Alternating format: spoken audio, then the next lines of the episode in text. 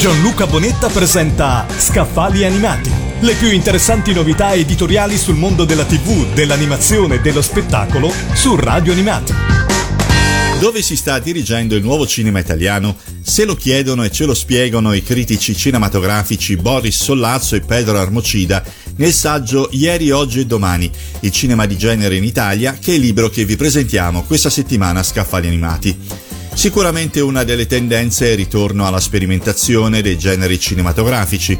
Tantissimi nomi di autori come Alemai Carrisi, Manetti Bros, Rover e Sibilia che si stanno confrontando con nuove forme di narrazione, mantenendo sempre uno sguardo sul passato e su una certa tradizione che ha fatto grande il nostro cinema.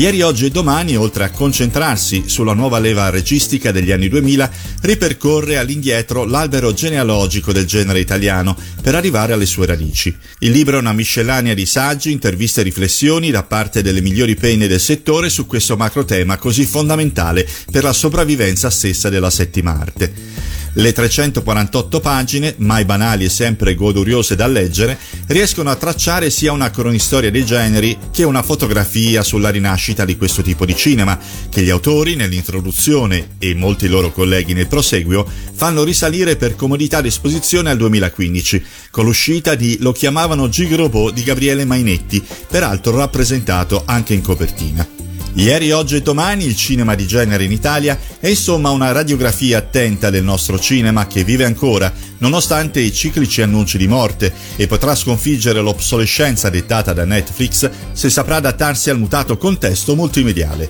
Scritto da Boris Sollazzo e Petro Armocida e pubblicato da Marsilio.